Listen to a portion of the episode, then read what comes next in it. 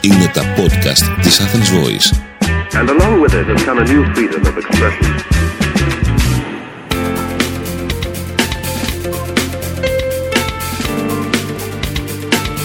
marketingconsultant.gr Μάρκετινγκ για μικρές ή μεσαίες επιχειρήσεις και ελεύθερους επαγγελματίες.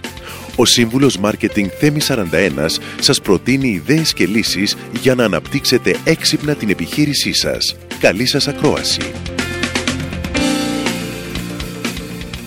Γεια χαρά σε όλους. Είμαι ο Σύμβουλος Marketing Θέμη 41 και σε αυτό το podcast της στήλης Business and Marketing Tips της Athens Voice θα σας πω 7 ερωτήσεις που πρέπει να κάνετε στον εαυτό σας τώρα.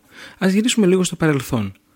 Γιατί ο ουρανός είναι μπλε; Πώς πετούν τα αεροπλάνα; Υπάρχει Άγιος Βασίλης; Ίσως να μην το θυμάστε, αλλά ερωτήσεις σαν αυτές σας επέτρεψαν να αναπτυχθείτε, να κατανοήσετε τον κόσμο και στο τέλος να γίνετε επιτυχημένος άνθρωπος και επιχειρηματίας που είστε σήμερα.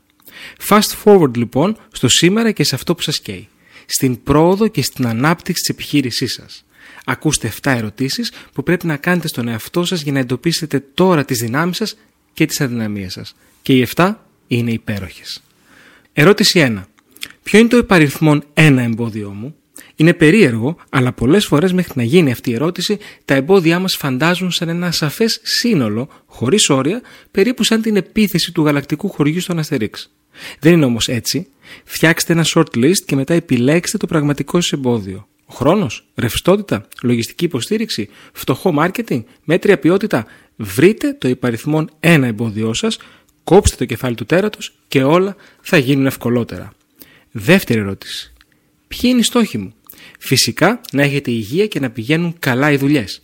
Όμως ενώ αυτό είναι αρκετό για μια ευχή την πρωτοχρονιά, δεν είναι αρκετό για το μέλλον της επιχείρησης. Χαρτί, μολύβι, η Excel και φύγαμε. Στόχοι οικονομικοί, στόχοι ενδοτερικοί, στόχοι κοινωνικής ευθύνης. Σημειώστε τα πάντα. Ιδανικά, κάντε στοχοποίηση για φέτος, για την τριετία και την πενταετία. Και κάθε χρόνο ανανεώστε. Τρίτη ερώτηση.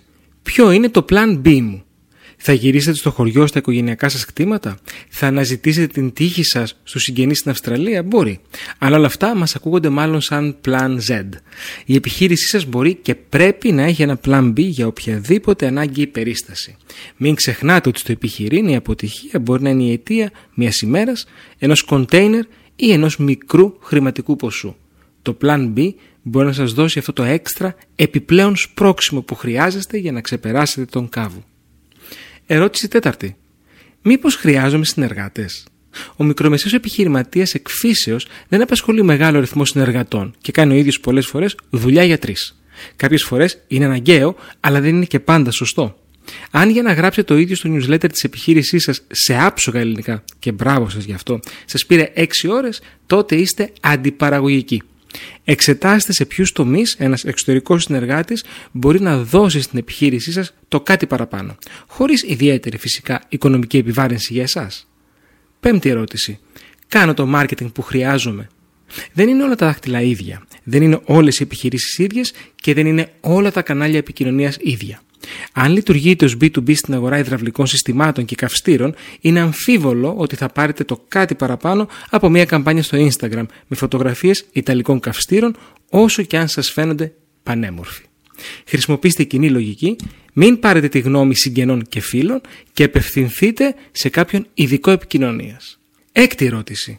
Ποιος είναι ο πελάτης μου; Όχι, δεν είναι όλοι. Θα θέλετε να είναι όλοι, αλλά για το μικρομεσαίο επιχειρηματία αυτό είναι 9 φορές στις 10 ανέφικτο λόγω της φύσης της επιχείρησης. Εάν έχετε μια λυσίδα κομμωτηρίων που ειδικεύονται στη βαφή, ξέρετε πολύ καλύτερα από τον καθένα ποιος είναι ο πελάτης σας.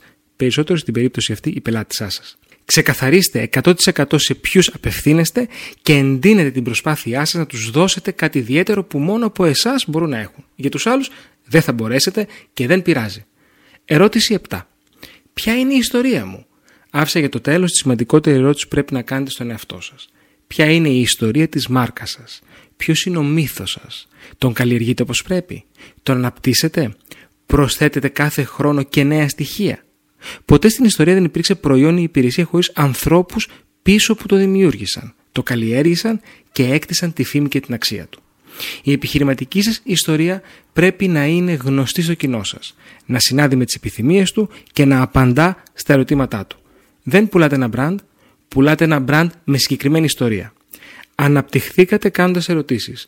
Το ίδιο συμβαίνει και με την επιχείρησή σας. Καλή επιτυχία. Είμαι ο Σύμβουλος Marketing Θέμη 41 και μέχρι το επόμενο Business και Marketing Tips podcast ή στο επανειδήν.